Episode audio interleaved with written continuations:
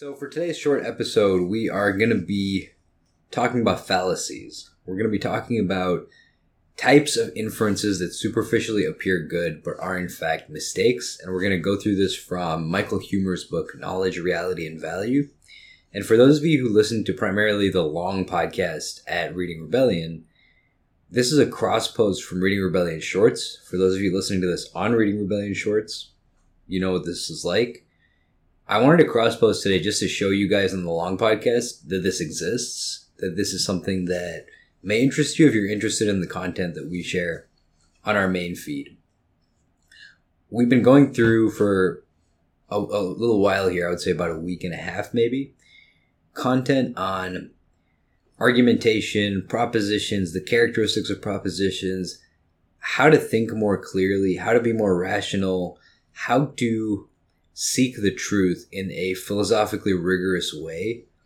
And we've been doing so, as I said, with Michael Huemer's book, Knowledge, Reality, and Value. Michael Huemer is a philosopher, a living philosopher who has written some really incredible work on various subjects. Yeah, let's just jump right into it here. So, let's just go through this list of fallacies to give you a sense of what these are like. So, the first one is affirming the consequent. This is the error of arguing if A, then B. B, therefore A. Suppose you hear that if a person walks on the moon without a spacesuit, they'll die. And you hear that Uncle Joe has recently died. It's a fallacy to infer that Uncle Joe walked on the moon without a spacesuit. Another uh, fallacy that's very, very deep psychologically is appeal to authority. We've talked about authority before in various episodes I think the Frederick Douglass one is where we really dug into it to understand how regular people were pulled into aiding and abetting the system of slavery, even when they initially were not inclined to support it. And authority was a big part of this. So, an appeal to authority is where you accept an idea because of the good characteristics of the person advancing it, particularly if the person has some sort of expertise or credibility or status from some other area.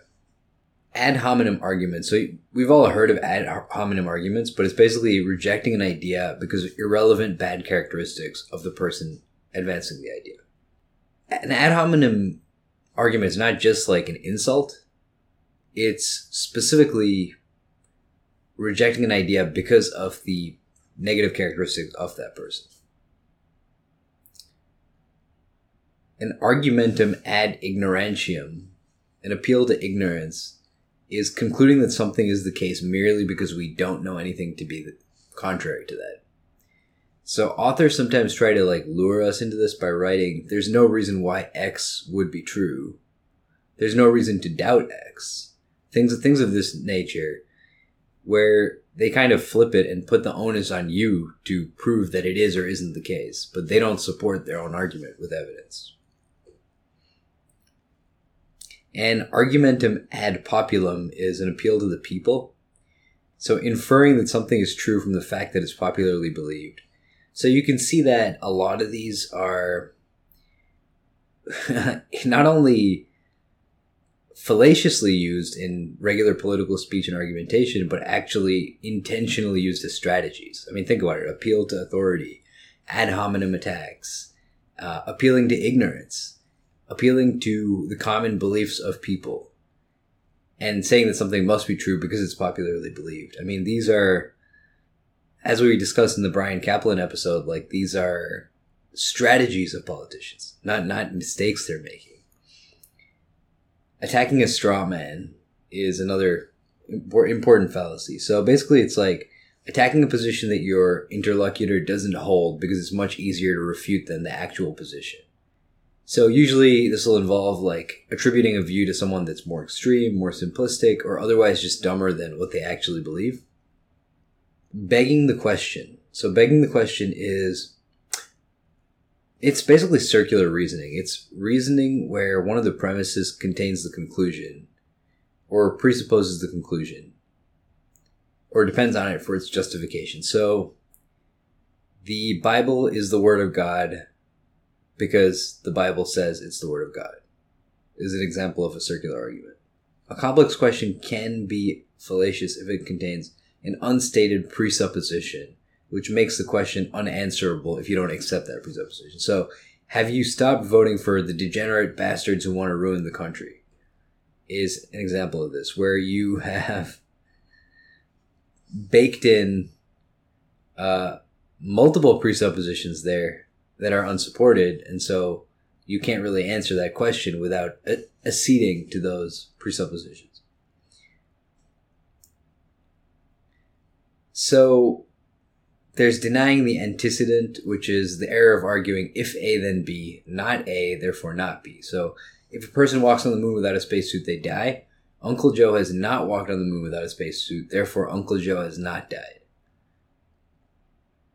Emotional appeals, again, an active strategy in popular debate and argumentation. Basically, so it's pretty obvious what this is. It's attempts to invoke or provoke emotions in the audience that might cause them to change their beliefs based on those feelings. And this is a highly effective strategy, unfortunately, but it's it's not helpful for spurring truth seeking. And we talked about Eliezer Yudkowsky and his idea of rational emotions. And we've also talked about the role of emotion in cognition and in, in reasoning and in rationality. So it's not like emotion is necessarily bad, but frothing people up using irrational emotions is, is bad and will take them away from the truth. Equivocation is a type of argument in which a word or expression is used in two different senses, but they're treated as the same. So all jackasses have long ear- ears. Carl is a jackass, therefore Carl has long ears, would be an example of this. A false analogy is an argument that is no good because the two things being compared are not really comparable. Like the government should be able to exclude foreigners just as I can exclude strangers from my house. A false dilemma is when an interlocutor tries to make you choose between two alternatives, presupposing that those are the only alternatives, when in reality they are not. So this is like when someone asks you, do you think abortion is murder or do you think it's a woman's right to choose? Woman's right to choose. It's a false dilemma because there are other possibilities. So, for example, perhaps abortion is wrong, but not as bad as murder. Perhaps it's not wrong, but it's still no one's right. So, it's like a false choice that's been put to you. The genetic fallacy. This is confusing a thing's origins with its current characteristics, inferring that all governments are currently evil because governments first originated in gangs of exploiters and conquerors. Interesting. Guilt by association, the mistake of rejecting an idea because it's associated with some undesirable person or idea. So, this is an interesting one because, again, it's very common. So, the example Michael Huemer gives, one of the examples is arguing that drug prohibition is bad because some of the early drug laws were motivated by racism. So, drug prohibition may or may not be bad, but the association that is uh, imparted to them by their relationship to racism in, in the case of early drug laws, that doesn't make it a bad idea. It's either a good or a bad idea on its own merits. So, hasty generalizations, drawing generalizations from small amounts of evidence, non sequiturs. I was doing this a bunch when I was talking to my family earlier this week. So, basically, this is a sort of catch all for cases where arguments premises don't at all support the conclusion. Persuasive definitions. So here it's like trying to make people accept your conclusion by building it into a definition. A socialist might try to define capitalism as a system of oppression in which greedy businessmen exploit the poor. So the problem here is like whether the system is exploitative or oppressive needs to be established by argument. It goes back to this idea of like strong versus weak premises in a way because and, this is true for the complex question one as well where you're baking in a lot more there that is unsupported and there's like links in the chain that don't have adequate evidence or backup so doing less and saying less and arguing from narrowly defined, tightly defined widely accepted premises is just going to make your argument that much stronger because those premises are easy to establish as true. So, poisoning the well is a rhetorical strategy of trying to undermine an interlocutor by warning the audience that he can't be trusted for some reason. This is supposed to make it impossible for the interlocutor to defend himself, since the audience is not going to listen to what he has to say in his own defense. So, this is a very common tactic as well, often played along identity lines, where it's like, hey, because this person comes from this background, don't listen to them. You know, um, you, do see a lot of dismissal of people from the majority population along these lines where it's like hey this guy is a, a straight white male so whatever he says is irrelevant you know? Um so it's i mean again it just is not a effective way of finding the truth. So post hoc ergo propter hoc. So it's after this therefore because of this. So it's the mistake of assuming that because B follows A, A must cause B. Many people die shortly after being rushed to the hospital, but it's not the case that being rushed to the hospital causes death. Though when I did drive an ambulance, I was told to not rush to the hospital because the risk of traffic accidents in many cases exceeds the risk of harm to your patient. Now, most people don't follow this that, that I was volunteering with but it is something that they tell you in that training. So, red herrings are issues that are not relevant to the topic of conversation and distract people from the main issue. So, tu quoque fallacy is responding to a criticism by saying that your accuser is guilty of the same failing. So, Sue tells Jack he should stop eating meat. Jack responds by saying that Sue has bought some animal products it doesn't matter because their guilt or innocence has nothing to do with your life. But it often does succeed in distracting people. Again, it's just like I don't want to like sound like a broken record, but every single one of these is not just a an occasional mistake, but like a frequent tactic in political debate which is one of the most common forms of philosophical debate we all encounter in our daily lives. Though I think it would be nice if we encountered other forms of philosophical debate more often, particularly epistemological debate. Um, we'll talk a lot more about epistemology on the on the short channel because I just think it's a really important topic of like how can we know what we know. What does it mean to know something? Where does knowledge come from? What is knowledge?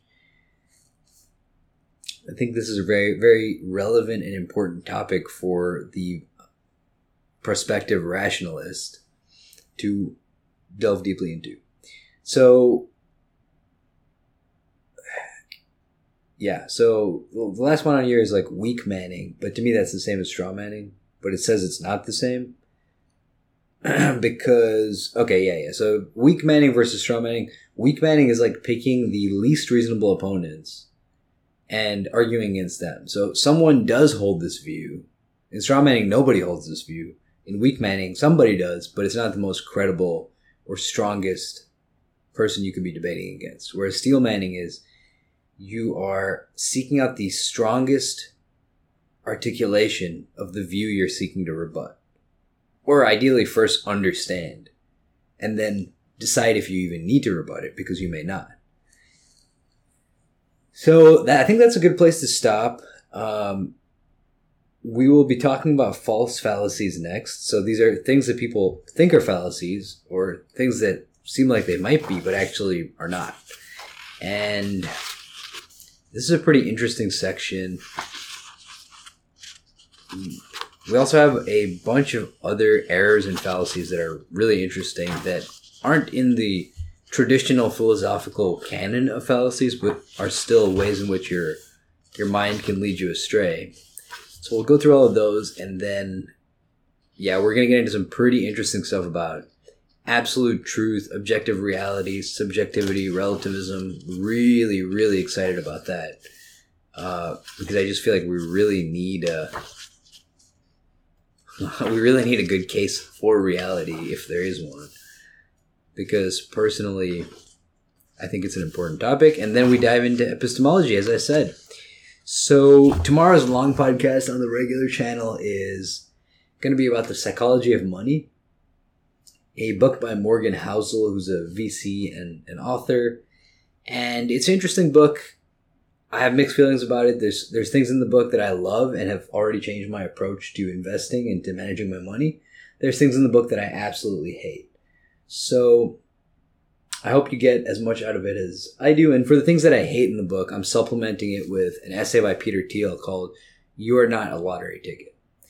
and with that, contact at RDMR underscore I uh, underscore IO or dot IO, sorry for the email, and RDMR underscore IO on Twitter. And thank you for listening. Goodbye.